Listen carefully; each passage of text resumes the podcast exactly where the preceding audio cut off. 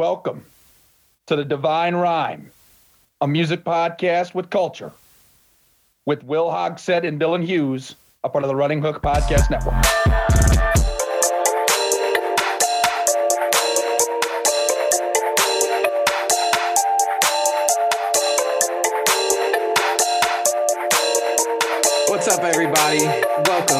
Another week of the Divine Rhyme presented by the Running Hook Podcast Network. If you could give us a like and a follow on TikTok, Instagram, Twitter, you name it, all three of them, give us a follow. We're trying to break that uh, TikTok algorithm, get big on that. Dylan Hughes is the mastermind behind that. As always, joined by the legend himself, Dylan Hughes.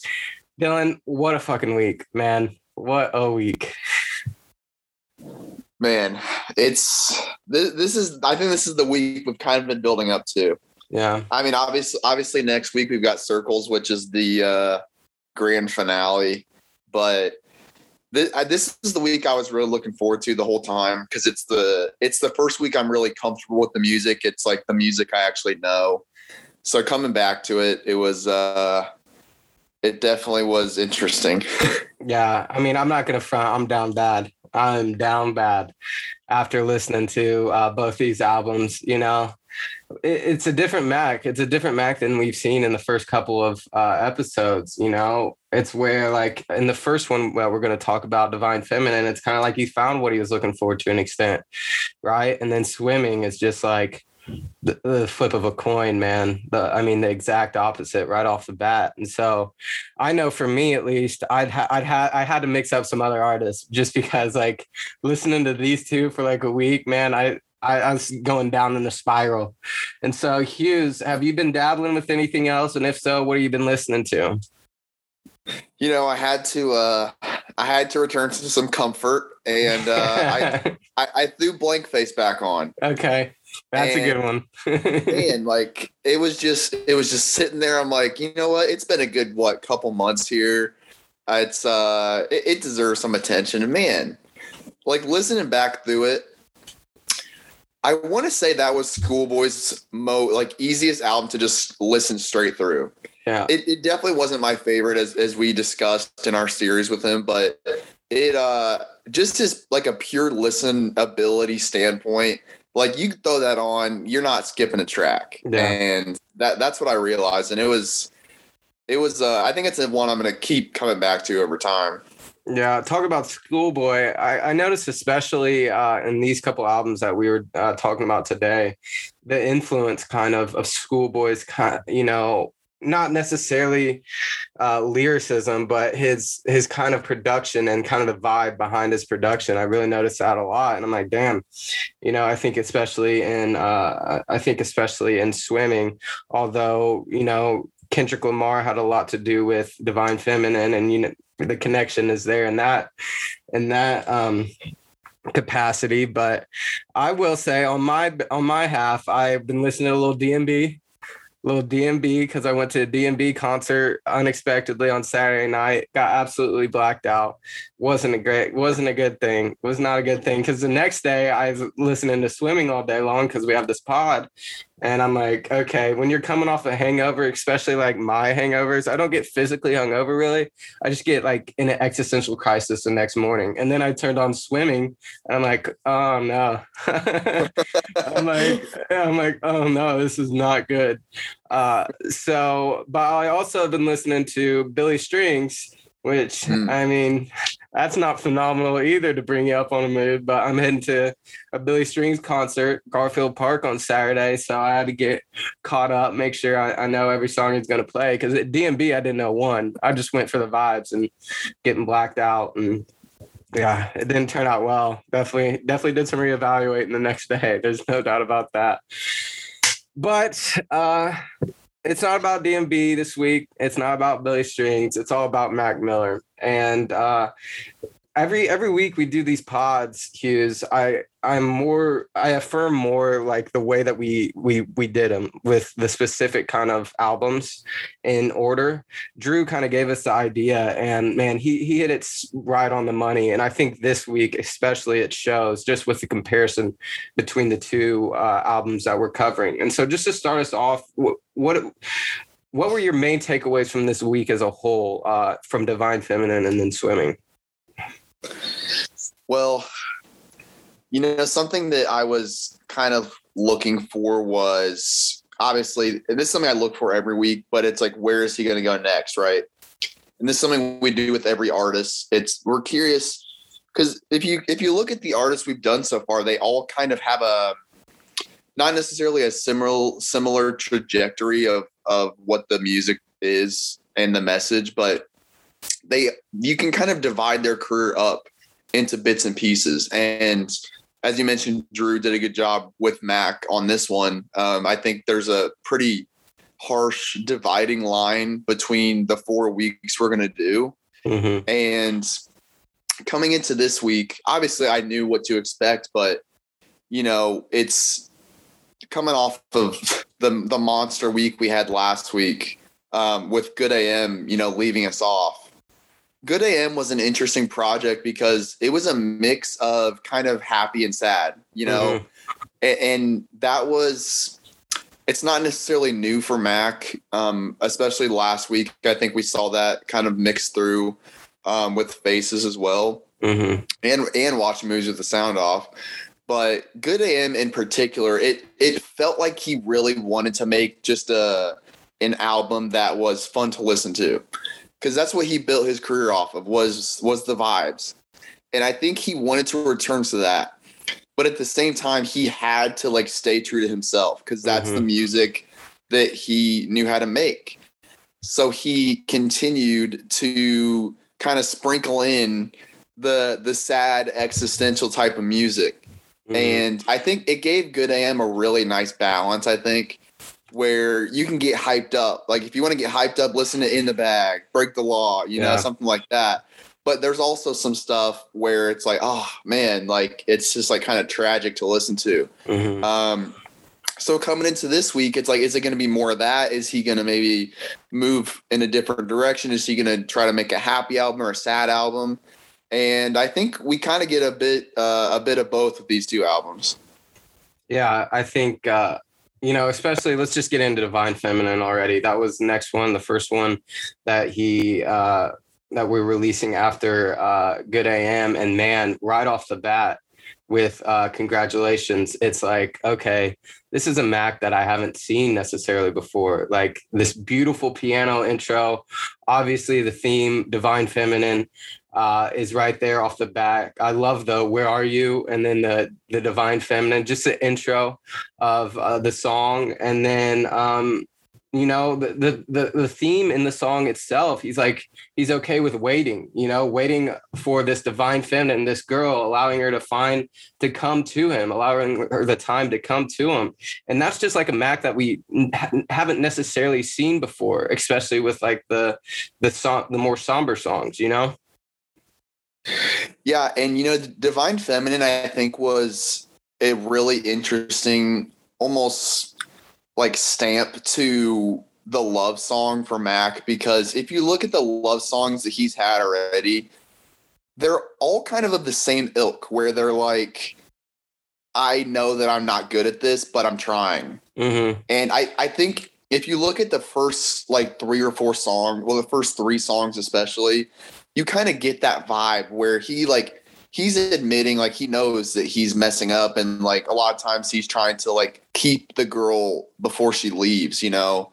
And but he's trying. Like he he knows what that you know what that divine feminine spirit can do for him and like he sees it but he just still isn't able to completely be perfect and i think mm-hmm. that's I think perfection is also kind of an, another theme that swimming I think we'll talk about more, but something that he's talked about a lot, like chasing perfection. Um, so I think I almost think that a lot of his music is just almost him negotiating with himself, like yeah. whether whether he's doing the right thing or not. and it's interesting when you come at it from that perspective. Like, I think it kind of changes how you see the music a little bit. Especially, think, go ahead. Yeah, go. I was gonna say you, you definitely see that in swimming, and I know I don't want to talk about swimming a lot, but if you look at that perspective of Mac is kind of not necessarily putting music out for himself uh, for other people, but he's more it's a conversation with himself. You definitely kind of are able to see a different angle into it. Yeah, exactly. And I again, we'll get to swimming in circles. Um, is I, obviously the circles is it's I'm not going to get into it. We got a whole yeah. week on it, but yeah, like, but there's you can just tell if listening to the music. We've listened to it, basically his entire discography at this point, um, and you can see a build up, you know. Mm-hmm. And I think s- swimming is like that that right before you get to the peak moment. Um, and but the divine feminine plays an important role too, again, because I think he's it's obviously a themed album. It's about you know the divine feminine, like the the female spirit, basically, and all that that all that comes with that. And like this, I, I noticed a pretty significant line between the beginning of this album and like the second half. Um, you know, we'll we can get, discuss structure a little bit more later on, but these beginning few songs, like I said, you can see him kind of he realizes what he wants, but it's like almost he doesn't know how to have it or how to keep it. And I think, you know, congratulations is a good start for that. But really the first three songs are are kind of the same theme. Yeah, I definitely agree. Um, I think when we talk about album structure, uh, this is a this is a the first album, I mean, you know, we listen to watching movies with the sound off where it's like, yeah, okay, he could take you on a roller coaster. But I feel like this is the first album, and obviously swimming, where I'm like, okay, this guy is a fucking master at putting together an album, keeping the audience attention uh, right off the bat, and never never losing a grip. And we talked about uh, pre-pod and like kind of throughout the week how how um, Mac he's developed this throughout the time his time you know writing and and producing. But i think him being so dedicated into the production aspect really shows uh in this one especially when you get to the second song dang which is like a great tempo switch up uh great transition and a funky and bouncy beat you know? And uh, again like you said it's more of a sensitive look into mac and Pat, uh, anderson .paak's approach to women. Um, and i think Paak really complements this song really well. And we haven't really talked about that uh, how good uh, mac miller is with features necessarily. I think boggs mentioned it last last uh, pod but i think this song it's a really good combination of them both uh, with mac's kind of flow and then the easygoing delivery of Anderson .Paak. Yeah, and it's kind of funny. I just put that together. That I just was talking about Blank Face, who Anderson .Paak played a pretty big role in that too. Yeah. Um, Anderson .Paak very underrated, man. Like his voice is very unique. You could slide him into any hip hop album. I think it's going to be great. Uh, but yeah, I mean, I agree. This, like as you mentioned, congratulations. It's, it's a nice like light piano kind of nudges you in a little bit to the to the sound in the in the album. And then Dang is is a major switch up where it's a lot more yeah, high tempo and it's it's more of like a fun listen and it's it's more produced. I mean, congratulations was just a piano, you know, there was really mm-hmm. nothing else to it. And this is a lot more produced and yeah, it's it's a nice switch up and and it's something we've talked about throughout throughout this entire time of doing this pod is like the roller coaster, you know, the roller coaster of of sound. And and every good artist does it. Every good artist does it in a different way. Um, but you know, the way Mac Miller does it is is different than the way J. Cole's gonna do it or Sturgill Simpson. So it's it's interesting the more we do this, you can you can see similarities but differences as well. Uh, but yeah, like like as I mentioned, this this is another song about kind of trying to keep hold of what he wants and what he thinks he has, but he may not necessarily have it. I mean, the whole you know post chorus is "Can't keep losing you," and there's a line about um, losing pe- the only people that know you best, you know that kind of thing. Mm-hmm. Um, so, yeah, I think like I said, this this first little um, trio of songs, I think you get a similar vibe of of like he he knows he can he can like see what he wants, but he just doesn't know how to hold on to it. Yeah, and definitely stay is like a perfect example of that as well. Uh, but what I wanted to mention is again the switch up. Uh, I think what Mac does better than uh, a lot of the other artists we covered is his instrumentals are so strong. I feel like, and uh, you really get that right off the bat uh, after "Dang," and then stay with the trumpet. Man, you hear that trumpet, and you're just like, oh wow. Uh, and then and then something about the full production like he's able to add subtle things in there that really makes makes the song kind of stick. And it's like the, the thing that i picked up from this song is like the will you? in the background. And then obviously it's a bump and it continues the the approach that you were talking about. Uh, and it's kind of like this uh, here's here's a note i had on it. It's like it's like a simp, but it's not because it's Mac Miller. So that's that's kind of the vibe that I got with that one. that's an interesting way to look at it. Um, yeah, I, I, think that's fair. Uh, I don't maybe maybe Mac Miller simp proof. That is something that maybe we have to maybe we have to discuss that a little bit further. But yeah, I I agree with that, and and it's funny I, I tried to watch all the music videos for these two albums and I, I just didn't have the time to do it. I, I've watched a lot of them in the past already, but this I watched this one stay. And it's funny because we've talked about his music videos. He's he's so different. I mean, a lot of times he'll do like these really interesting music videos that are kind of, you know, off the wall maybe a little bit. This one he was just like on a beach with mm-hmm. uh, a little drone following him around. Like yeah. that he was just singing to the sky on the beach, and it it seemed like it was kind of nothing, but it almost I think paints a picture for this album and the next where he's kind of just like off on his own doing his thing, you know. Yeah. And and that's a theme that he mixes in more to swimming obviously.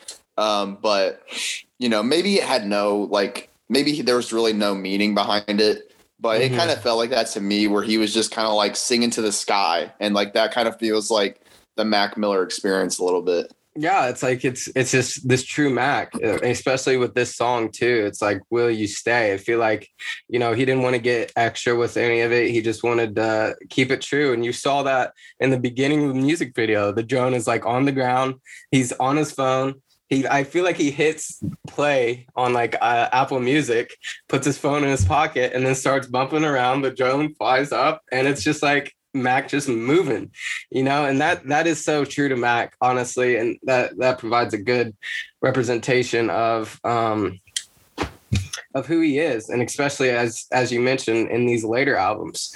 Uh, but then we get into Skin, uh, which has one of my favorite lines on the whole album, where he's like, "I've been making all these fucking songs, and now I'm gonna make a fucking song," and it is a fucking song, man. It is a fucking song. The transition theme again masterfully done from stay it really really really is uh you got you know the the women moaning to start it off just to give you the vibe you know what it's going to be and then you got these smooth, slow, hard hitting drums, dude, and it feels like fucking sex.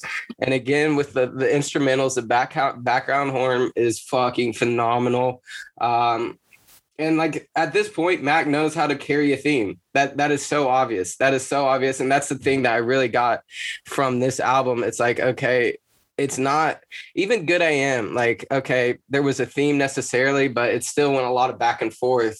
But on this this album and swimming, definitely, you're like, okay, here's what he's fucking talking about, and he kind of keeps it throughout the whole album. So what do you what do you have about this one, here? Yeah, this I think this was a really good representation of what this album was to me. We we talk a lot about sex on this podcast because that's like a common theme between a lot of the guys we talk about. The difference is when Schoolboy Q and J. Cole talk about having sex, they're college kids or college age kids that can do what they want, right? Mm-hmm. That that's what that their version of sex was that and obviously, you know, they grew out of that type of music. But this whole album really is like the more romantic side of sex. Mhm. So when we talk about oh, it's just an it's a sex song, it's like it's not a bad thing. Which I think in the past we've kind of said that because a lot of those songs didn't really actually have like a meaning. It was just like fucking whoever you want. And and this this song I think is a good representation of the romantic side of sex and like the, the you know kind of the real side where there's there's a lot more to it. And I think Skin is a really nice song because you know he talks about being comfortable in your own skin, right? He's like Mhm. here's like here we're just super freaks, but you know that's we're fine. Like that's Mhm. that's who we are, and let's be that together. And I think it was it kind of set the tone for the rest of the album because you know it's that's like the most dedicated song to sex in the whole album Mhm. but I think it did a good job of kind of setting that tone that it's like we're going to talk about sex and like it's okay because this is something that we all do. It's something we all need to do, you know, to move forward as humanity. Mhm. Um, and like let's let's romanticize it a little bit. Yeah, you're right. You made a good point, and I think he kind of talks about that in the initial song a little bit too, with uh, love, love, love, love, love, sex. You know, I think he's in, he's making that comparison. It's like I'm he's talking about sex, like not like the I'm gonna fuck your bitch. I can fuck any bitch I want. Sex. It's like I am gonna make love to you. I'm gonna open those legs and go straight to your heart, and that's what that was a line in in this song. Uh, and then Cinderella. I mean, wow dude cinderella you know that wasn't one of the first songs that i was like really blown away with but the more i listened to the album as a whole i mean like if there was a puzzle piece that fit perfectly into this album i think it's this one and the ty dolla feature is um is is phenomenal and you know ty dolla i don't know if i'm gonna listen to the whole ty dolla album but whenever i see a feature it, he seems to come through he seems to provide uh, something that i do want to mention um about this song, supposedly the only one about Ariana Grande, supposedly. However, the only reason I mention that is because she is a big influence, obviously, at this point in his career. And then as we move forward into swimming, we're, we're going to see just how big of an influence she is as well. But again, with the in- instrumental on this one, right, right off the back, strings, a nice swish up from the slower skin, um, and then build up from the drums. Uh, and then I just love I love the the line take my hand follow or take take your hand follow me to my room like that that just rings in my ears every time I listen to this song. You know, I this was actually the song that got me into Mac Miller. Um, Okay. I was I was working at Walmart. Must have been three years ago, and I, I worked with a guy that he really helped get me into different kinds of music. Um, he is just like a music head, and I I was like I don't want to say I was just a mainstream guy, but I definitely listened to more of like like I was Drake, Future, Young Thug. Like that was that Yeah. was that was my trio. You know, like that was who I listened to, and he kind of helped open my eyes a little bit to different guys. And you know, as I've talked about already, I didn't really listen to Mac until later in his career. And swimming was like the first full album I listened to. But this guy was a huge Mac Miller fan. He told me, he's like, you got to listen to this song Cinderella. It's like it's like eight minutes, Ty Dolla Sign. Like it's just a really great song, and it's pretty clearly about Ariana Grande, although like Mhm. it's not explicitly said. But I listened to it and I'm like, God damn, man. Mm-hmm. Like it's it's been in my playlist ever since. And I didn't come around to listening to the full album until later on, but I mean that that song really grabbed me. And I think that was kind of a good marker for like where Mac was going. And I didn't have the context to see the stuff that he made before that, obviously, but I'm like, if this guy can make music like this, then I'm very interested in him. Yeah. And it's God, I like I think I've talked about this before, but I love like long songs. If you can make a song that's over six minutes that's like really good, it's just like a masterpiece. Like those are my favorite songs Yeah. if you can make a song that's that long and, and keep my attention, that's really impressive. And this is eight minutes. 8 Mhm. minutes. That is Mhm. not a short song at all. The whole album is 50 minutes, if that gives you any context. Um, so this song is it will probably always be my favorite song from this album just because of like the symbolism of it that he this was like the song that really got me into Mac. But I think this song really encapsulates like the whole album Yeah. because this album is about the divine feminine. Like this this song to me showcases what the divine feminine means in all forms. Like the the sex, the love, like all all the stuff that's intertwined in like that divine feminine spirit. I think they both Mac and Ty Dolla Sign kind of do a really nice job of displaying in this song. Yeah, I, I completely agree. And within the context of the album, I think, like I said, it's just that perfect puzzle piece because you still got this up tempo kind of vibe going, and then you're hit uh, with with this guitar solo that kind of splits the song, and that's that's what I, I found. Um, with Mac, especially in these two albums, that he really just does so well. Self care being another example of kind of like splitting a song in two, but keeping it together and making it kind of just go so well. But the guitar solo, uh, and then this switch to the slight piano with Mac, a more somber delivery. Um, I got, and, and uh, one of the biggest lines I think that I took from this whole album, uh, at least from Mac's kind of perspective, is in this. And it's like, I got angels, no Satan. And especially when we look into swimming, man, like, is that not just like flipped? Is that not just flipped? And that's and that's why I've been so down bad this whole week because I'm like, my God, man, like Mac had it figured out. Mac had what he wanted. And obviously this girl was a big impact on that. Um, and then he also mentions like when the weather's not rain. And it's like all we've heard from Mac, especially after he's gotten out of the phase, the the the frat rap kind of phase of his career, where he's like, man, like I'm just the best, and he's on that grind. It's kind of been, you know, the the downside of Mac up until this point, and now this album, and in this moment in the album, you're you're like, man, he's got it. He's got angels, not Satan. And then I, we're gonna talk about swimming more, but obviously that um that kind of flips. Uh, and then we got Planet Goddamn, which brings the tempo back up after the probably two to three minute or two minute kind of slower part of the song. Um, and it is a different kind of kind of look into the into a girl, right? Compared to the first half of the album, it's a different kind of perspective uh, coming from Mac. So, what do you have about this one, Hughes? Yeah, I thought this this one grabbed me right away because um, the first line, yeah, I think I'm stuck inside nostalgia. Mm-hmm. I'm like, don't do it to him, Mac. Don't mm-hmm. do it to him because I think that's a that's a, a familiar feeling for a lot of us men that happen to have uh, active brains, mm-hmm. where you, where you start to you start to think back to, you know, some of those older times when something may have felt right, you know, and you kind of keep trying to hold on to that. And again, I think that was something that he portrayed in this whole album but yeah, I mean, it's it's kind of more about holding on to uh, to something that he wants and that he thought he had, and and not necessarily being able to hold grasp of it. And then we get into soulmate, which the Good Will Hunting um, intro, man, like my lord. And this obviously the first time I heard it, it like took me for gaps because the first line it says my name. I'm like, oh shit. I'm like, what's going on here? I'm like, what's going on here? Is this a universe? Is this like, am I being spoken to directly by the universe?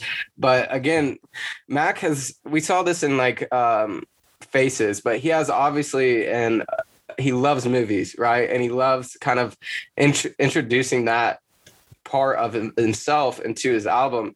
And this just sets up the song so well. Do you feel like you're alone, Will? Do you have a soulmate, someone that challenges you?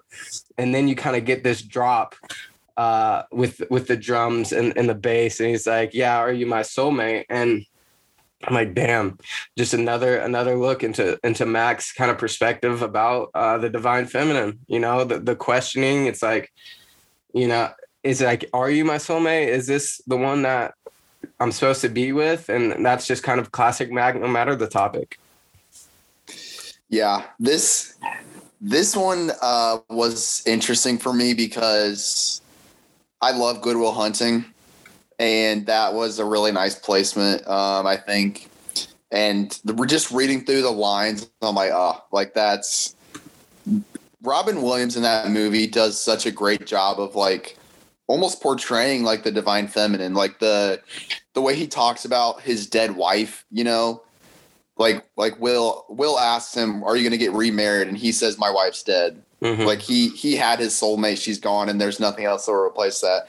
Like I I almost want to go back and watch that movie again absolutely, that absolutely. because God, it, there's a lot of great lessons inside that movie, and that's why it's stuck around to this day as as a lot of people's favorite movies are one of them. Um, but yeah, I think to me this song is like the representation of divine love. You know this this is what it is. He Mhm. he talks a lot about obviously the negatives from his point of view and some of the mistakes he's made but this this one to me is like the perfect kind of uh, showcase of of divine love and like what it is and and what it can feel like and obviously it's something that you can tell he's chasing um and it's something that it's like really looking at this album as a whole it's like i think he feels like this is what's going to save him Mhm. and that's why going into swimming is so tragic but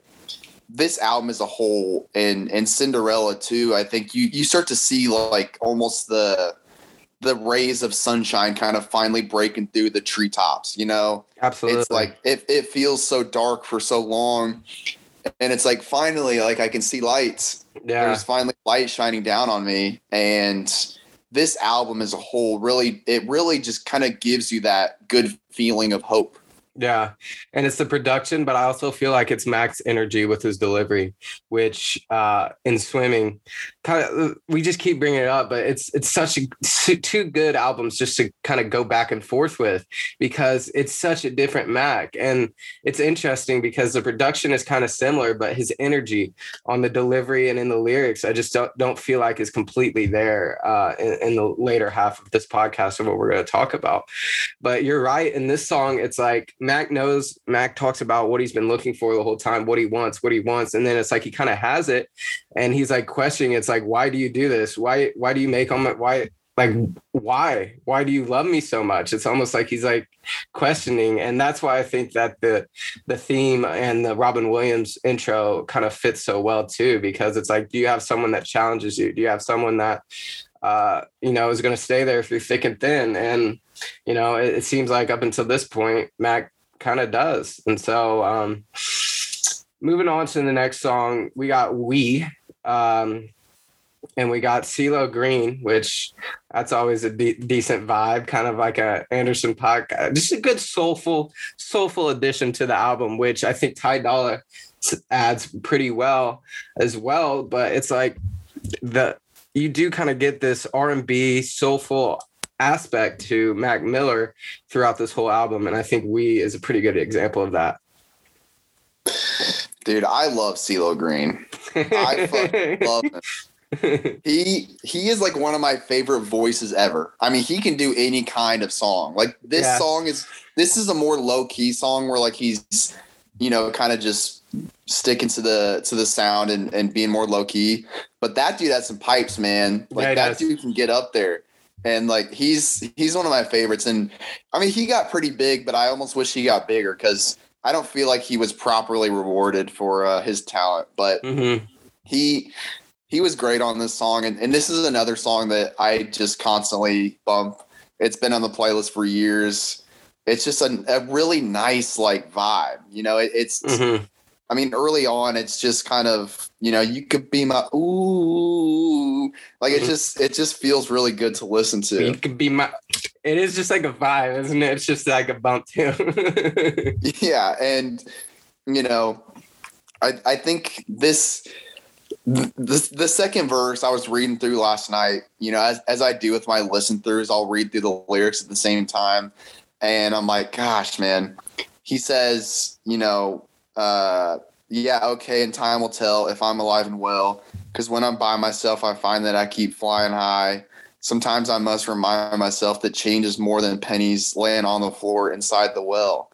I'm like oh my god. Like Mhm. you know th- this is where he's talking about what what what is he like when he's alone and that's kind of like a theme in swimming. Um, so it's it's a, a good you know semi transition point into swimming where he's he's talking about you know when he's when he's by himself like he's getting high and he knows he has to change but like he he has to actually take that action Mhm. and just that that little section i'm like oh here we go because i i was gonna put swimming on a couple you know we just got a couple songs left i'm like here we go like buckle in because Mhm. i i think i think this is kind of where we start to see the point where he's starting to almost hint at like what's coming next Yeah.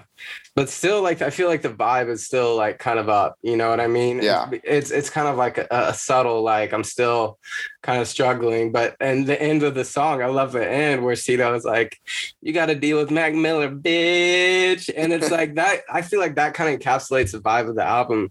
This one specifically because it's like Mac's Mac's kind of feeling better than he has in a while. I it feel it seems like, and uh, then you get into my favorite part with Ariana Grande.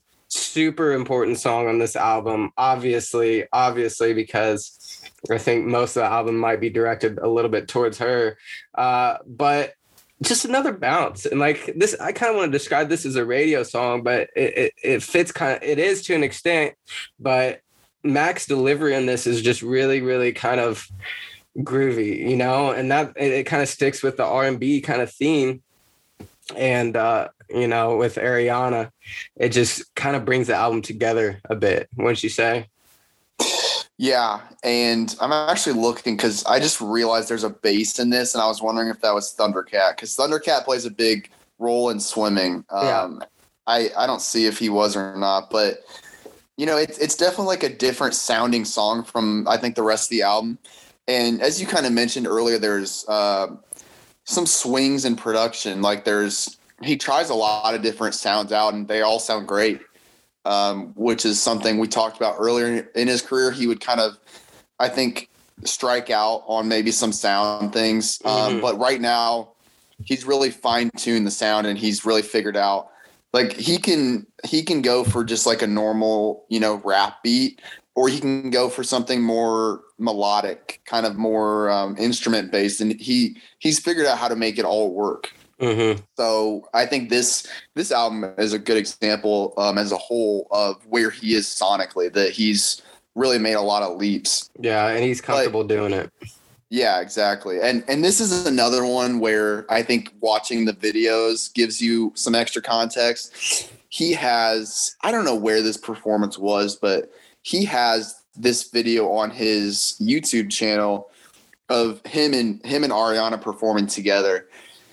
And it almost breaks your heart watching it because you can just tell like the connection they had when they're on stage together. Yeah, just just the way they look at each other it's like god it like gives you so much hope for yourself but then you realize like that they had it and it's gone. It's like oh my gosh like i can't believe that they had that and they lost it you know? And i mean this this is like just a beautiful song though about you know kind of the how clueless she is to like how beautiful she is and like what what she means to him it's like she doesn't even know Mhm. but like she changed his whole life and i think again i think that feeds perfectly into the theme of this album yeah, I definitely agree. And it's like the duet. I mean, they they did my way, or I love the way you make me feel a little bit. But this is kind of like that.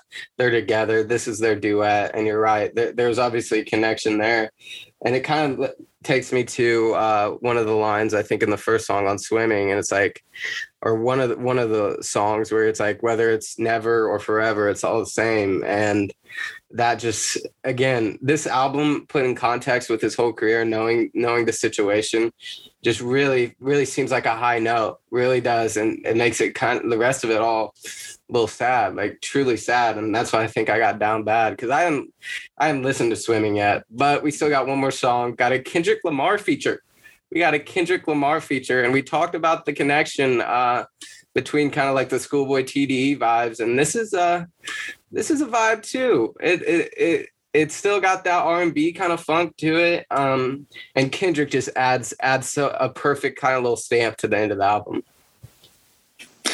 Yeah, I like this one a lot too. And the first time you listen to it, it's like, what the hell? Kendrick Lamar. Mhm. Where does Kendrick Lamar fit in a love album? Yeah. you know, it it was uh it's it's interesting, but like I think it works well. I think Mhm. his his voice really fits in nicely. And I just kind of like the idea of this song that it's like God is fair. Like whatever we do in that bedroom, like he gets it. You know, yeah. that that's kind of what I took away. That it's like he'll understand. Like we're not necessarily following his ways, but he gets it.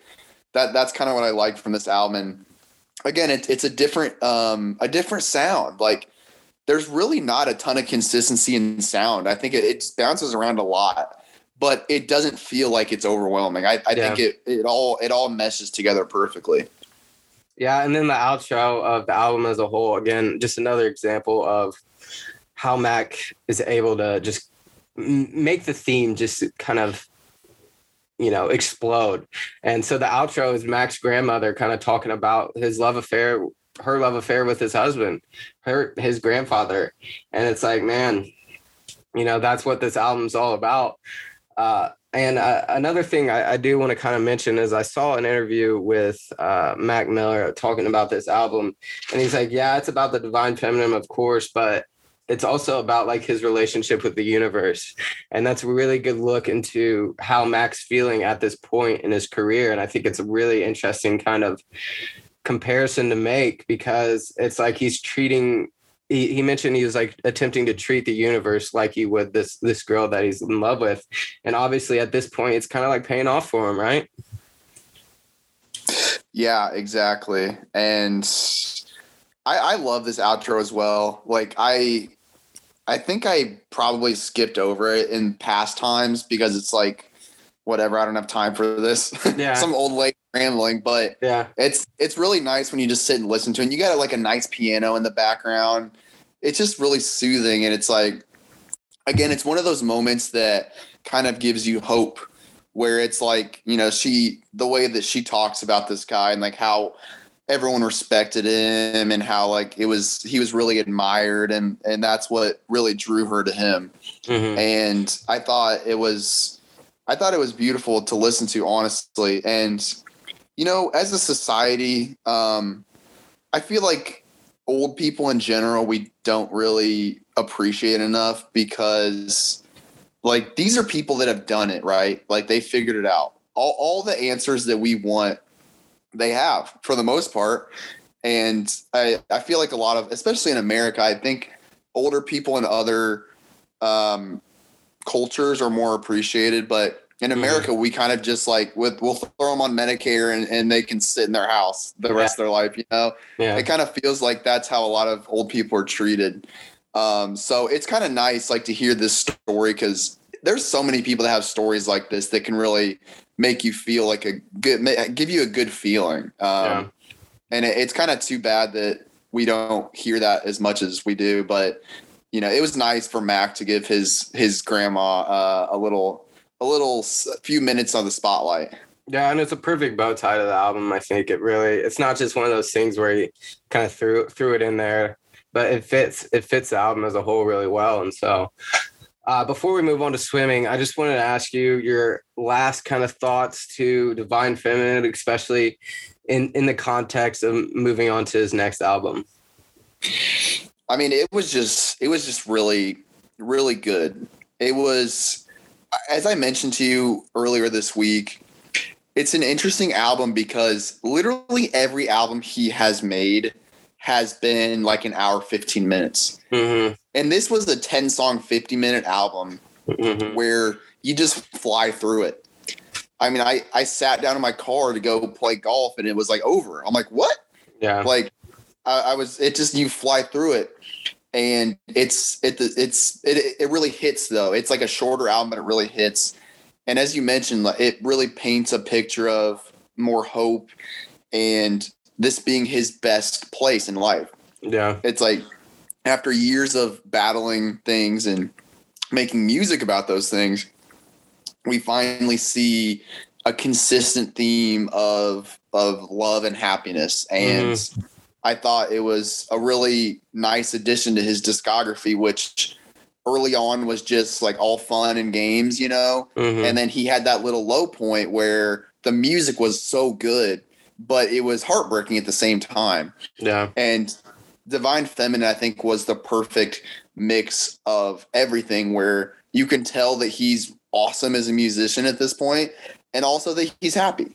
Yeah, absolutely. And then moving on to the next album, as I've already mentioned, it's just like the flip of a coin, dude. And obviously, we have to mention uh, the breakup of Ariana and Mac in between this two, these two times. And so the world was kind of like looking at Mac at this point, I think, and they're like, okay, what? How's he going to deal with it? How's he going to? Um, how's he gonna how's he gonna handle it? How's he gonna what's he gonna do and put put out this this swimming record which i mean we talk about we've talked about in the past uh like album art and i think divine feminine was a really good example of that that gave the gave the vibe for the album. And then you look at the swimming album cover and i mean that is just heartbreaking in, in itself. And so um right off the bat though come back to earth it's just a completely different completely different Mac than than the Divine Feminine. Um, instantly back to Sad Signs, Sad Sign, and uh, and he's talking about he's back in his head. You know, he's he's right back in his head, which is from my experience a horrible fucking place to be. Uh, at least most of the time, if you spend a greater part of your life in there, then it's never probably going to be good. But then just the theme of of of his lyrics, all the things I would do to spend a little time in hell, like damn mac like it's just such it's such a dualistic kind of album to divine feminine. So what do you think about this intro and especially the the the first part of this album? Yeah, this I think this intro is the perfect picture painting of what the album's about. It's yeah. it's his tug and pull. yeah. His tug and pull of wanting to be high and forget about everything and wanting to just be happy without any sort of drugs. And you know, right off the bat, obviously, you know, I just need a way out of my head. And that's something that you know he talks about all throughout the album is is wanting to just get out of his head. He's thinking too much. He needs to get high. And you're Yeah. talking about the you're talking about the album art. I mean, the album art is is I guess he's like inside um it looks like he's in the aisle of a plane or something Yeah. like just sitting on the floor and you could look at it that way but I was also wondering is like maybe this is like some sort of elevator that he's on when he's high, you know, like he's Yeah. sitting up in the elevator. He because the whole album he talks about being, you know, above the clouds, on top of the clouds, and all that. And this is kind of what I've got from that. And he like looks defeated at the same time, Yeah. where he's just kind of sitting at the bottom. His feet are dirty, you know, like he he feels defeated, and it's I think it's a great way um, to paint the picture of the album. But yeah, this this whole intro is great. I mean, sunshine don't feel right when you're inside all day. I wish it was nice out, but it looked like rain. Like it's just, I think it great gives you a great look into what is going on inside his head. Absolutely agree. And I think as we move throughout the rest of this album, although the production might not necessarily be there, his his lyrical side I feel like is the most important on this album because I feel like when he was producing this album, he was like, okay, this is how I want to feel. This is how I need to portray myself out to the world. This is how I need to be. Uh, even though, but he just couldn't follow through with the lyrics. And not, I'm not saying that he couldn't follow through in a in a, in a way that made it sound good, but he couldn't follow through with his own kind of vibe that he was trying to portray. And I think "Hurt Feelings," the next song, is is is a perfect example of that because the production, you get the classic pickup. You know, he's he's taking on the roller coaster. It's going up. It's a little bit more more tempo, but but something with Mac and his his delivery and his and his lyrics, I just I don't feel like matches the production. And again, it sounds good, but the the energy that he's giving off from his lyrics and the energy that I feel like he wants to give off in the production are are, are just not there, and that kind of shows that back and forth. I think that Mac is going through. Yeah, exactly. I think this this album you see it a lot where he wants to make a song sound good and he does a great job of it, but the lyrics change, kind of change how you see it. I mean, Yeah. You know, I was reading through the lyrics, which we'll get to. Um, but what's the use in 2009 were really the two kind of singles from this album that got big, and he performed a lot. And those those are kind of more upbeat songs that sound good. But when you really look at the lyrics, it's like, damn, like he was saying some stuff that I never caught before. Yeah. And uh, yeah, I think "Hurt Feelings" is another good example where it's it's a really kind of like fun song to listen to. Like I always talk about songs you throw on in your car, and this is a good one where you kind of can just vibe to it. But I mean, he's basically spending this whole song talking about his success, but he's talking about how he doesn't like it. Basically, like he Yeah. the success the success is too much. Yeah. And you know, there was one line he said, "Always said I want it all, but it ain't enough." Mhm. And it's like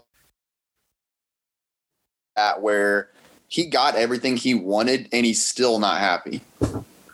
Yeah, and I think another kind of initial initial idea that he puts into this song that kind of is there throughout the whole album is the fact that he's like on a different level and he's like in a different world or the, the small world kind of theme but it's almost like he's creating a separation between him and the audience and or whoever he's trying to like I'm that guy but it's almost as if like it's a lonely kind of thing. It's not like this I'm the best day ever I'm not this I'm I'm better than you, right? It's not this I'm this Mac Miller, I'm the best. I feel great about it. It's almost like uh, he's trying to give that same vibe, but he it feels like a lonely place in his head almost. And so what's what's the use? Another example I think of a bouncy kind of song that he's just trying to match the energy of the production but can't really do it. Um it is i think this one is kind of one of the higher points tempo wise and kind of vibe wise on this album but still it's not it's I, I always, I always like to compare it to the old mac that we hear like the original original best day ever um mac and and kids mac and i just feel like it's it's not the same. It's it's a lonely place in his head and obviously that's a theme, theme throughout this album but i think on this song as well. Yeah, and this song, I think you get a good idea of kind of how he views his relationship with with drugs and alcohol. I mean, he really kind of just spells it out. You know, like right off the bat, you can love it, you can leave it. They say you're nothing without it. Um, don't let them keep you down. Like he's he's talking about you know drugs right there, and mm-hmm. and uh, then he at the end of that intro he says get a little sentimental when I'm off the juice. Mm-hmm. and I just kind of picture him like you know sitting alone in his his apartment or wherever his house, just thinking about you know our whether it's Ariana or something else.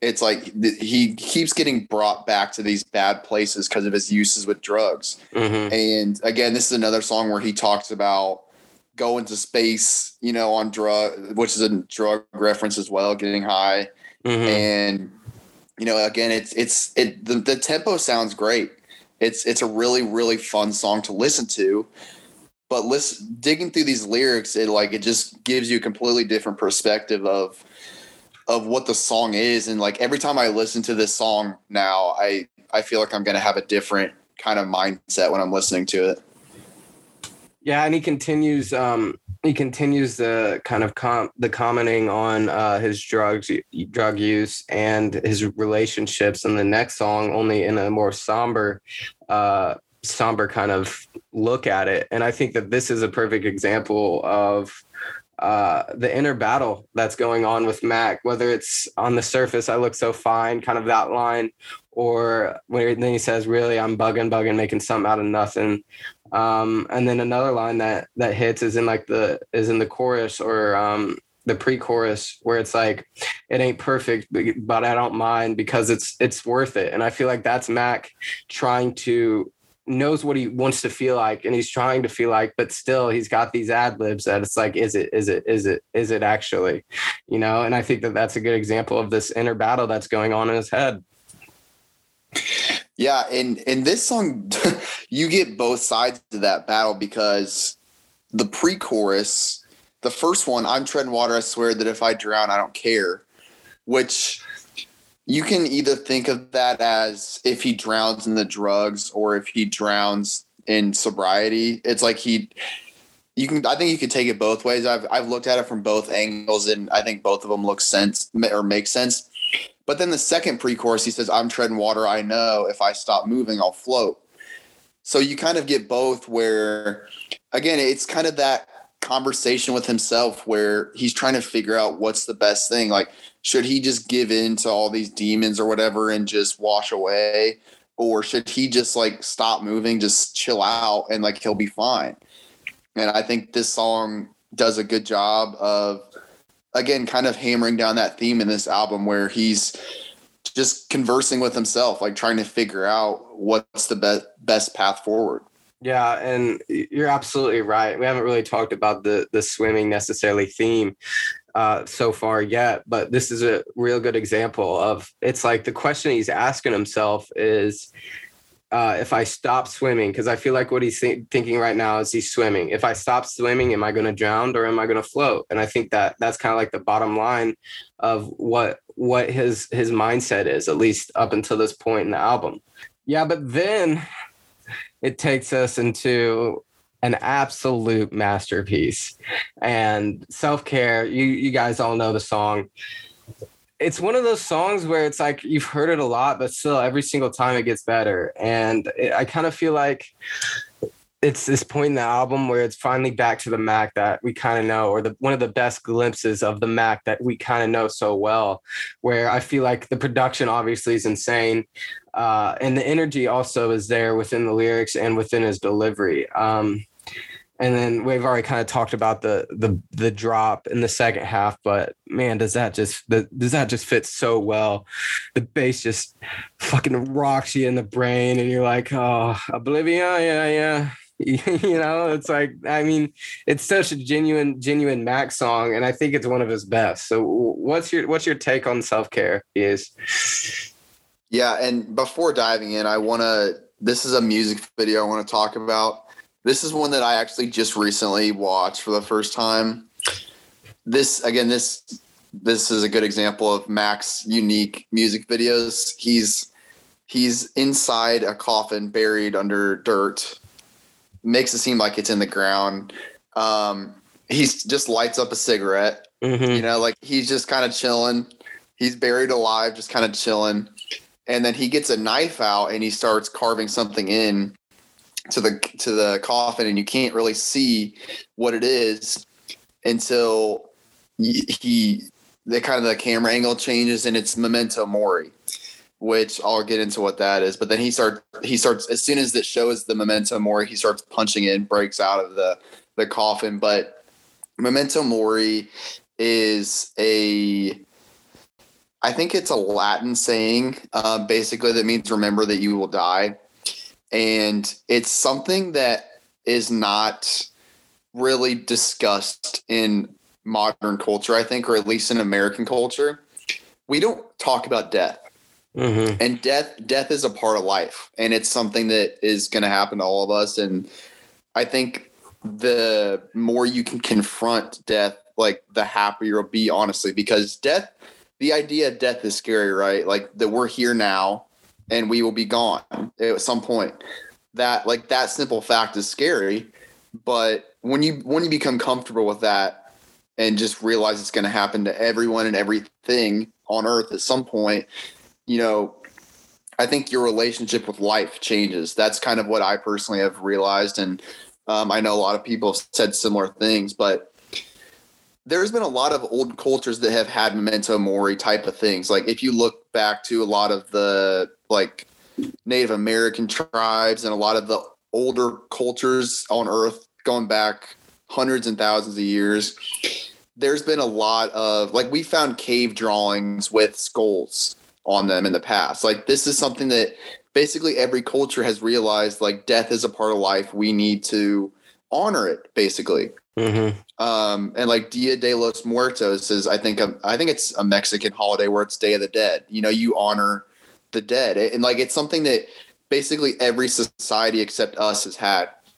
And it's interesting because this point, Mac has talked about death a lot, but he is kind of recognized, you know, that death may be coming for him, or he's at least he's at least accepted that you know death is a part of life and he's comfortable with that. And this song is kind of i think a, it was a great song to put that in the music video the memento mori, because i think this song is a perfect um, kind of example. And you know i don't want to skip over the first half too much but oblivion is definitely the part where i think most of the takeaways for me come from even though it's a sh- the shorter part of the song. Um, but you know he's he talks about getting stuck in oblivion and that's i think that's just another way of saying how he's high all the time right? And oblivion is this place where he gets high and it's beautiful. He doesn't have to deal with any problems. And i think this song may be the best one um, as far as like encapsulating the meaning to this whole album where he is having this conversation with himself where he again he knows what he needs to do. Like he knows that what he's doing isn't necessarily good for his life here on earth. But at the same time like he's just he's almost ready to move on. And i think this is like the first song in this album where you really get to see like wow like maybe he just wants to go. Mm-hmm. Yeah, no, I definitely get that vibe as well. And I think in in the final part of the album, you get a, a couple ties to uh, whether it's Ariana or whether it's it's or the final part of the song, whether it's Ariana or whether it's this it's this girl, it's this idea. It's he's like one of the lines that hits me is just just come back to my crib and play some 45s. Um, uh, it's there's still war outside. It's safer inside, essentially, something like that. And it's like he he's kind of calling for that back, that that feeling back that he attached to his relationship or whatever it may be. But um, definitely, definitely one of the best songs on the album, and I think um, that's a good take on take on it as well. Is the the music video is really important uh, to kind of contextualize it. And uh, you you talked about memento mori, and the only thing that I could pop up, uh, the only thing that really popped up in my mind in American culture that could relate to it is Valar Morghulis. Which, if you're a Game of Thrones guy, if you're a Game of Thrones fan, it means all men must die. And so that's that's kind of like the the, the most recent kind of memento mori uh, adjacent kind of thing that I've seen in American culture.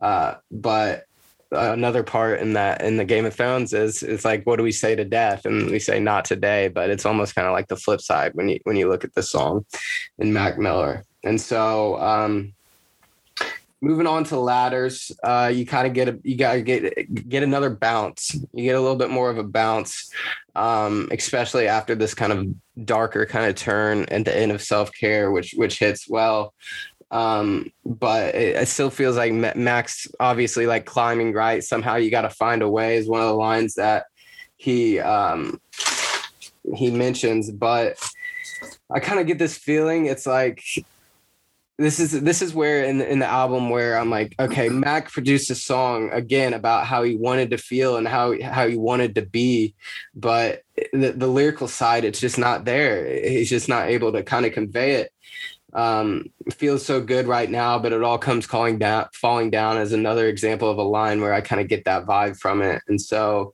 what was your take on uh, that Hughes? But also before, because we have small worlds next, I still, I still feel like this theme of Mac trying to like separate himself is there, but he's trying to it's a lonely place where he's at right and i think that this that theme carries on especially in this kind of part of the album yeah, and I I actually think that the two songs, um, Wings right before this and then Ladders, are the perfect back to back because it almost makes you think that like he's like Wings is obviously you know another drug song where he's talking about flying high, and it's almost like the ladder is like there when he when he needs to come down. It's yeah. like he can't fly down off he's he's got to get to that ladder. And yeah, it's it's you know the come down, um, which is another kind of interesting, um, different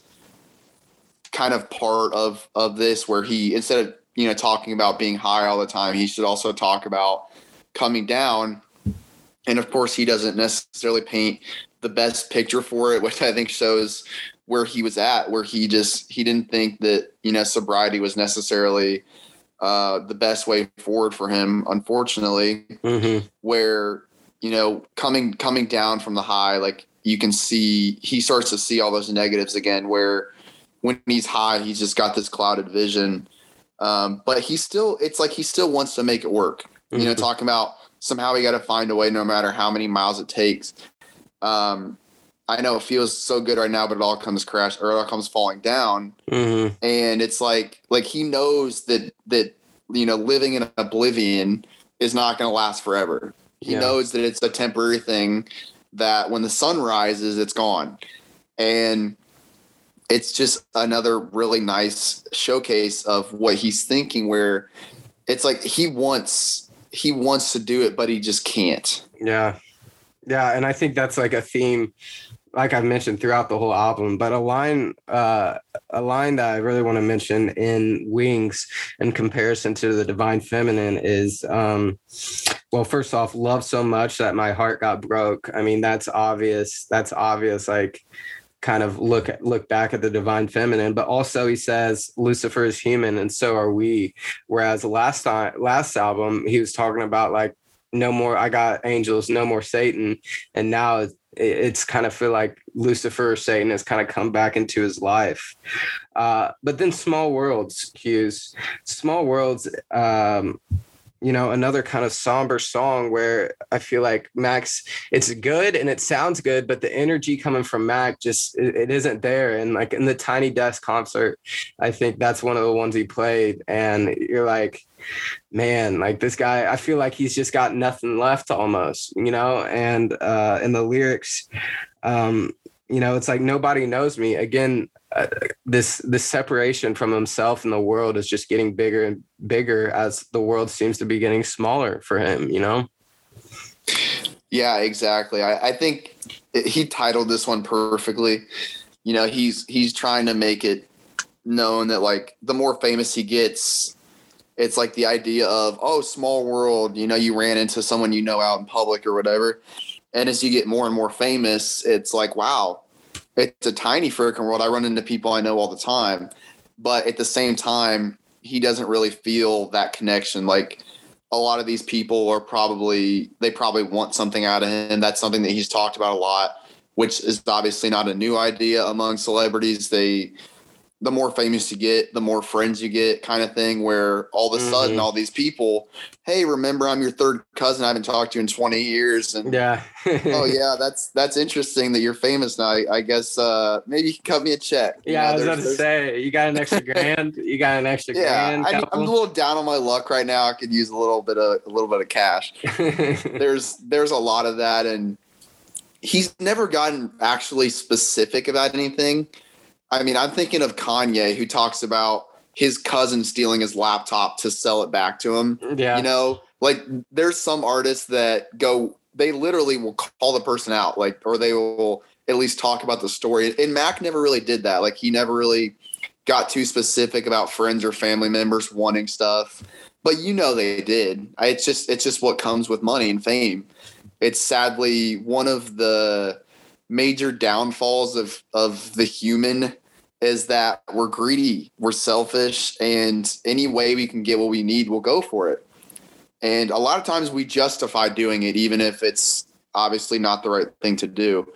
And i've talked in the past about how we don't look at celebrities as our fellow humans a lot. We look at them as some sort of god that has overcome being human and they're untouchable and i think that's why a lot of people try to drag them down. I mean me and me alex burr and jd hall just did a podcast on cancel culture recently which kind of goes into that too where you know people people will take any opportunity they can to bring someone that's achieved something down.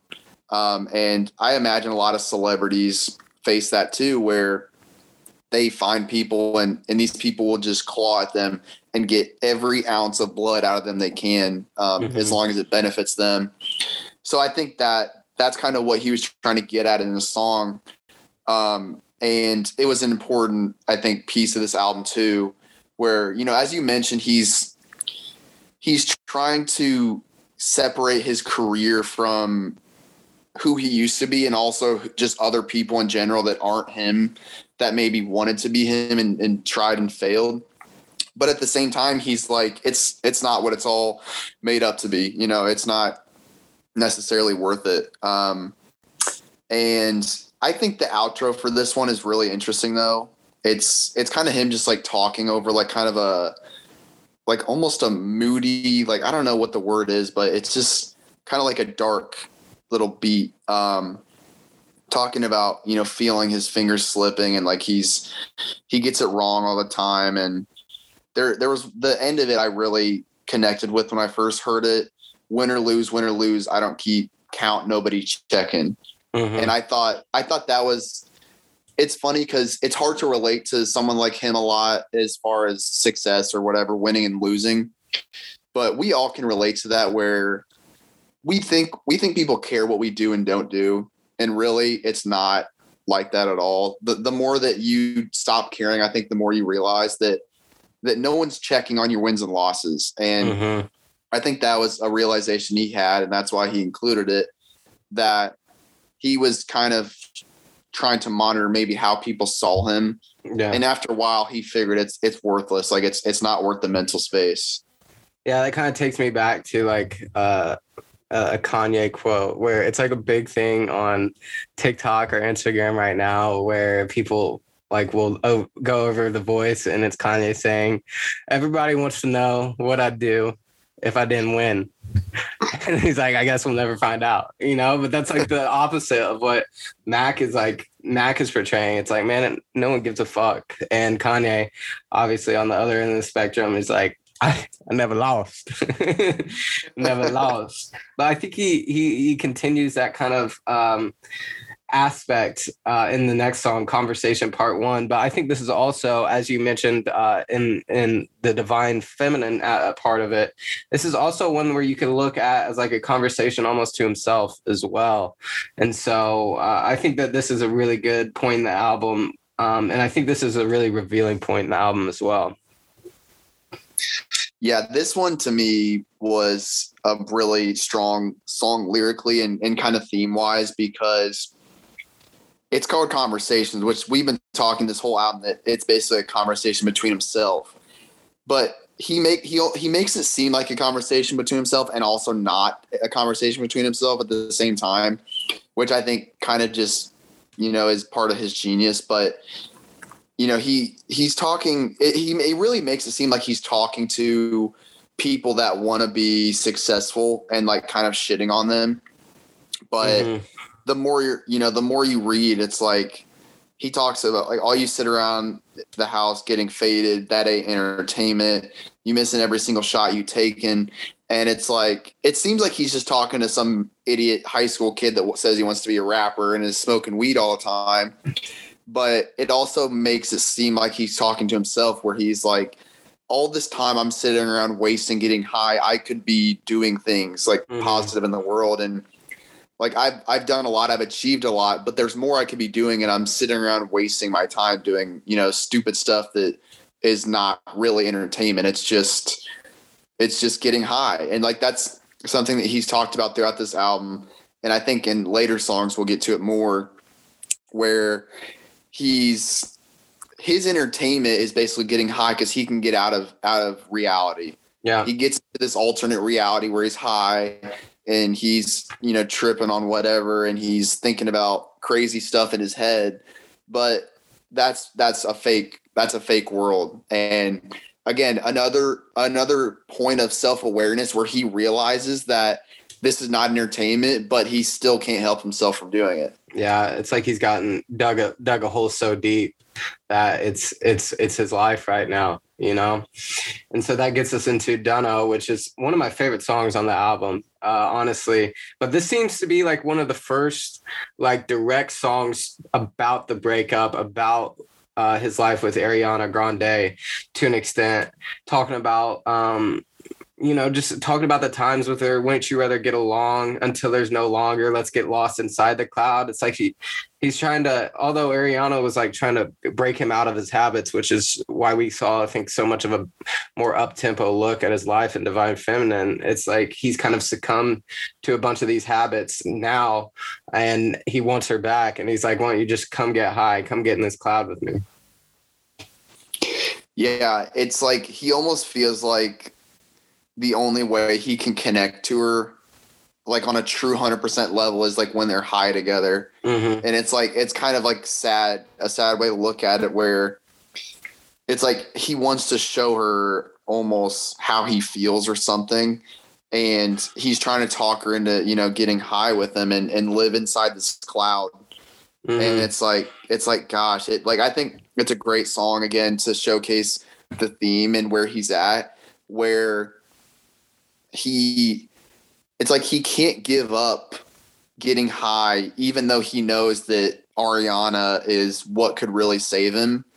It's like he's he's it's again it's that tug and pull where he really wants that light. Like he wants to reach for that light but the clouds is like where he's more comfortable at. Yeah. and it's like it's almost like he's scared to take that leap even though he knows that it's what he needs to do and the path he's on right now um, is going to take him to the place obviously it ended up taking him Yeah, and you definitely get that in the next one with Jet Fuel, which is all about kind of his relationship with drugs.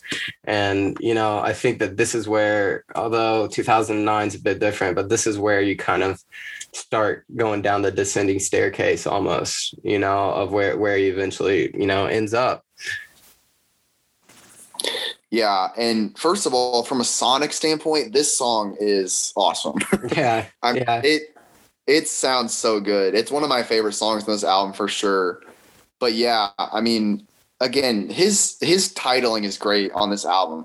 hmm Jet Fuel is again a drug reference where he's high and he'll never run out of jet fuel because he's rich and he has un, unlimited Yeah. access to drugs. Yeah. And gosh, there was a song earlier. Um, I forget which one it was, but he was talking about that same thing where, you know, he's he's got he's got his medicine, he's got an endless supply of medicine, and and he's good.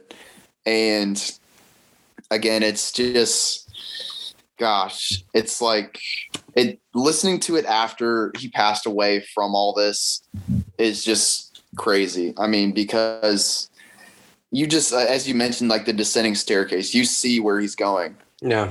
and this point especially it's like it's almost like there's no hope Yeah. you feel like he's Yeah. he's never going to run out of jet fuel he's basically admitting that like he's not strong enough to withstand participating in you know taking drugs because he's got unlimited supply and as soon as he feels down he's going to go to that supply. Hmm and and there's just it's almost like he's given in where there's just there's nothing he can do because it's just it's too hard not to you know give into that. Yeah, and then you got 2009, which is kind of like a, a look back into his own life to an extent, right? And a, a line that really stands out to me is, um, "Yeah, I know what's behind that door," and it's like, I feel like he's trying to make you, he's trying to make the audience think like it's it's a decent thing, but you know, as as we've seen, put in context of the whole album, it's like he knows what's behind that door and it hasn't been good for him almost. yeah and i think the second verse in this one for me is really interesting. So he says they asked me what i'm smiling for. Well because i've never been this high before. I've never felt this alive before. I'd rather have me peace of mind than war. And i think that's one where you can almost look at it from both Yeah. angles where you can look at it from a sobriety standpoint and say he's never been this high before. Like he's high on life. And that's what's got him smiling. And you know he's he's at peace and like he doesn't want to have to battle all these demons all the time and he's happy but then you could also look at it from the other side where he's high and it's like i've never been this high before like this is what puts me at peace and sobriety, I'm at war. Mhm. So it's it's another one, and, and Mac has talked about this. Um, he did a couple interviews right before he passed away about this, where you know he talks about how he's not going to really paint the picture for you specifically to show what what this is about. He's he leaves a lot up to interpretation, and this is one moment where it's like it could be both, where you you get that tug and pull where it's like either he has found sobriety and he's happy um, or he realizes that he's just way happier when he's high and Mhm. it kind of gives you both where it's something that you have to figure out on your own but either way obviously the way it turned out it's, it's depressing because either he you know found sobriety and just that one time was enough to take him out or he just again going off of jet fuel he just gave in and he realized i'm going to be happy doing this and if it takes me it takes me And then we get to the final song. And here's man, like you want to talk about fucking chills, dude. It's disgusting. It really is disgusting how kind of weird that this kind of piece fits into his life, right? And the the Kurt Vonnegut reference, Slaughterhouse Five, so it goes. Every time someone dies, it's so it goes. And then I don't know if you knew this, I don't know if you saw it on Genius, but the song So It Goes was featured in his last ever Instagram story and that i mean eh, you want to talk about why we've been down bad this past week? It's because it's like it's just weird how it kind of all fits into this like puzzle right? And it's like this final piece kind of just is the final piece literally the final piece of it all. And obviously we have circles which kind of brings us back around a little bit naturally. Uh, but i know you wanted to talk about this one. I know this one has been you've been you've been waiting on this, but this is just an absolute chilling song, but with a with decent vibe, you know. And it's a it's a decent vibe. That's the worst part. It's like it sounds good, but man, knowing the context, knowing the context, it's it's insane. Yeah, man. This one was for me crazy. I mean, I I think it was maybe back in February or March. I put this album on for it wasn't the first time because I listened to it right when it came out in 2018, but I've changed so fucking much over the past two, three years. Like a lot of this stuff didn't click beforehand. You know, like when I was 2018, we were still in college. Like I was an idiot. I didn't know what any of this stuff meant. So it sounded good, but I didn't I didn't connect with it. Mm-hmm. And obviously I've changed a lot since then. And last or earlier this year, I was listening to it in my car, just on a long kind of like went for a long drive. And I heard this song for the first time, like really in my current mind state. And I'm like, holy shit, man. Mm-hmm. Like, first of all, so 2009 is obviously a very upbeat, like happy vibe song where you got really nice strings and it just sounds really nice. This song is, God, it's just like deep, dark, like, you know, it's, I can't even really describe the beat much, but it's like, it's a way different vibe.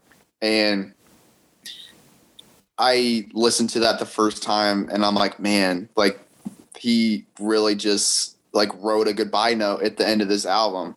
yeah. And the more you research it, the Kurt Vonnegut thing and the Instagram story right before he died.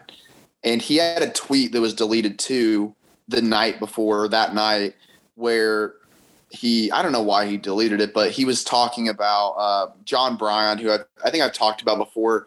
Jon Brion was he produced I think eight of the thirteen tracks on this song, and he was the one that um, ended up finishing Circles.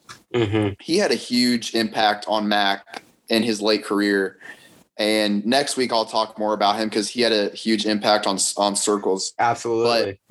but um he he tweeted how because the end of this song is like if you, it's just something you have to listen to and i have goosebumps right now just thinking about it Mhm. but it's like just the way with the strings and, and all that's entailed like it sounds like you're ascending to heaven it's like it feels like you open your arms up and you're being taken like when you listen to it and he tweeted about that about jon brion and it's like god man like he it's like he fucking wrote this story.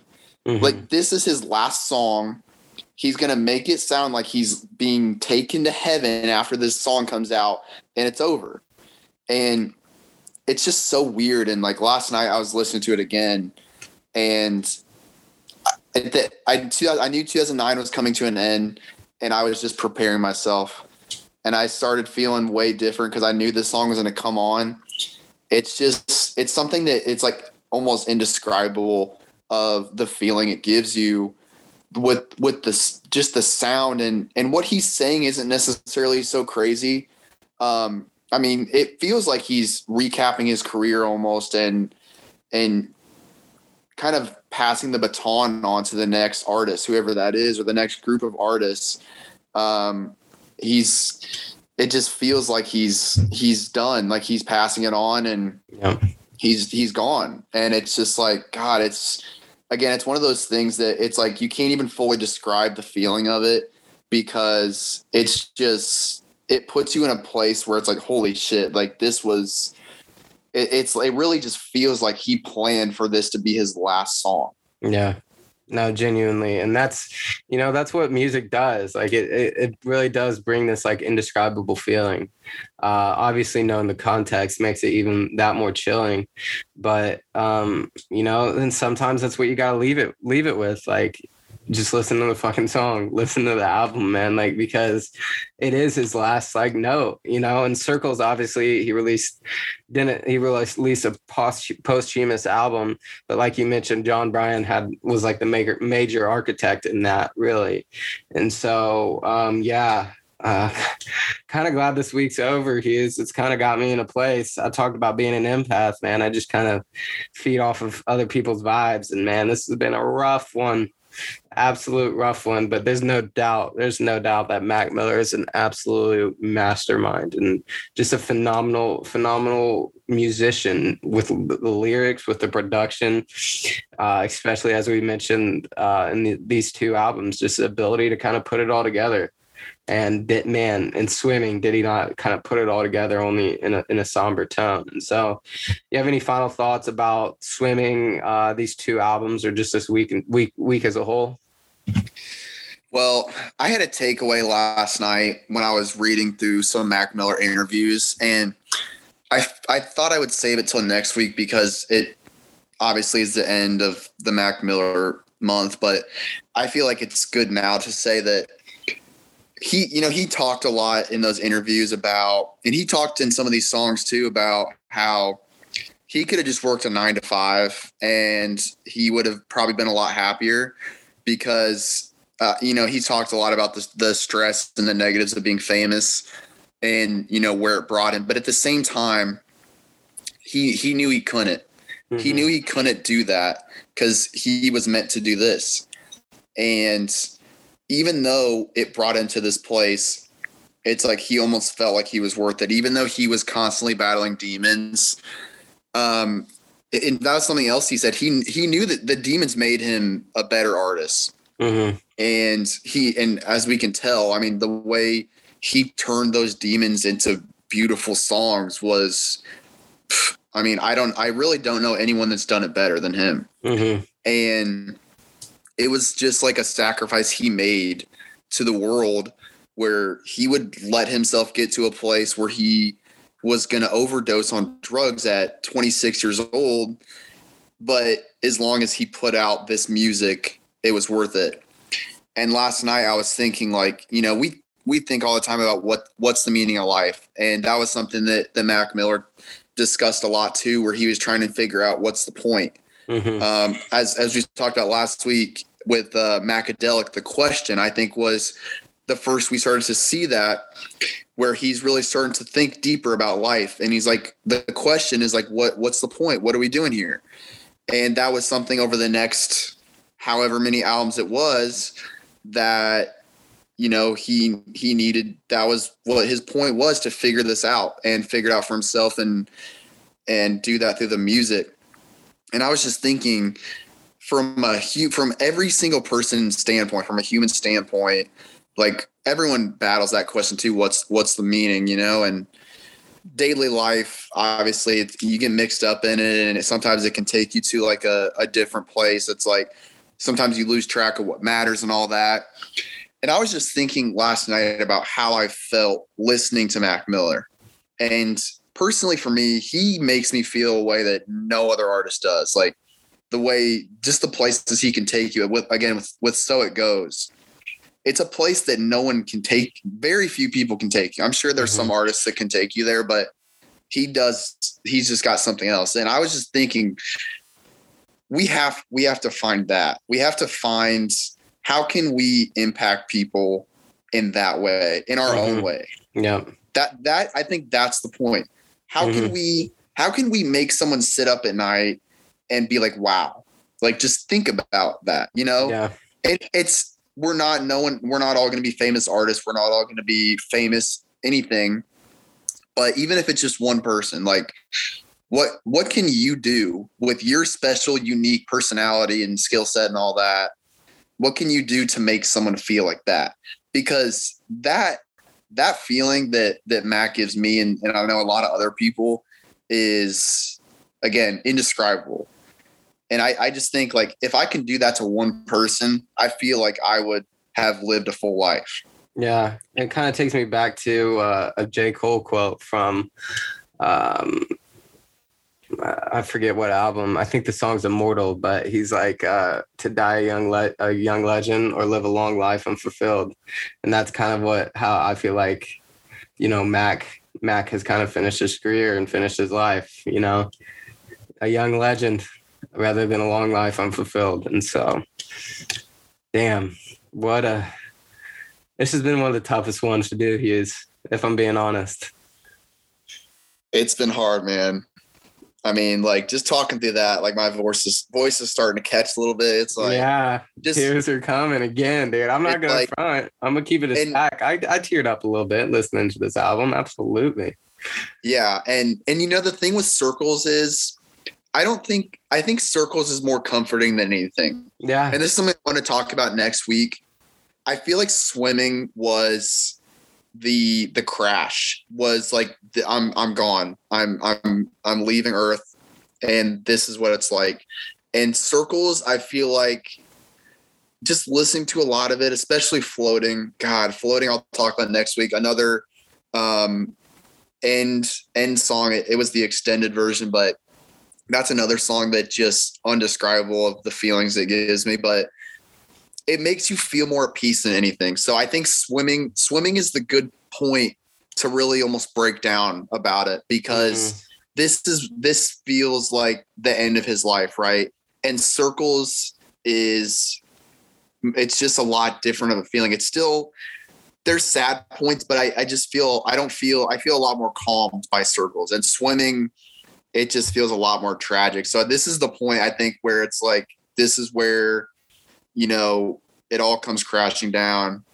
And that's why it kind of brings those feelings out. Mm-hmm. But but I think circles is is a lot different and it's obviously unbelievable um, for what it is, but it it it's just a lot more calming, I think, and it it makes you feel a lot better about what happened to Mac, I think, because it makes you feel like he's okay with it.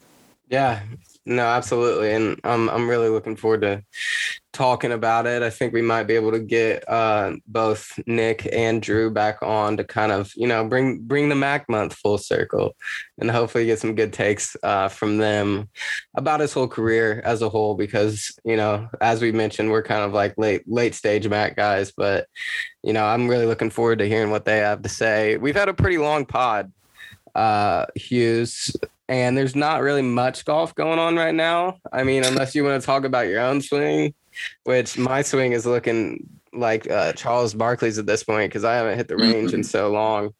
So uh, I do have a golf outing coming up uh, next Friday with uh, my little brother, so I'm looking forward to that. Um, but I've been I've been off the course. I've been off the links a little bit. So I've been trying to go once a week. I'm planning on going tomorrow, depending on the weather. Um, you know, I'm just working through the par three right now, and mm-hmm. it's I'm seeing improvement every single time. So Good. I'm um I'm happy with where I'm at. I you know would like to see more improvement, but it's something a few weeks ago I recognized that this is like a slow process. This is not something you just get good at like within a Mhm. few times of playing. Um, and it's kind of made it a lot more fun for me because early on I was I was mad, Yeah. I was mad. but I got to a point where I'm like, I can't be mad because this is the process. And I always preach about how important the process is. So I need to follow that and Mhm. just let it play out. Like just get better, a little bit better every week. Plays it And live. that's Plays it live. exactly. exactly. All right, Hughes. That's probably gonna cut it off. I think we did an hour forty-five, so a lot to take from this one. Um, I mean, naturally though, you're. I mean, these two albums are so huge, so influ- so big in his career. Uh, but like I said, we got circles next week. It's been a pleasure. Um, this has been the Divine Rhyme on the Running Hook Podcast Network.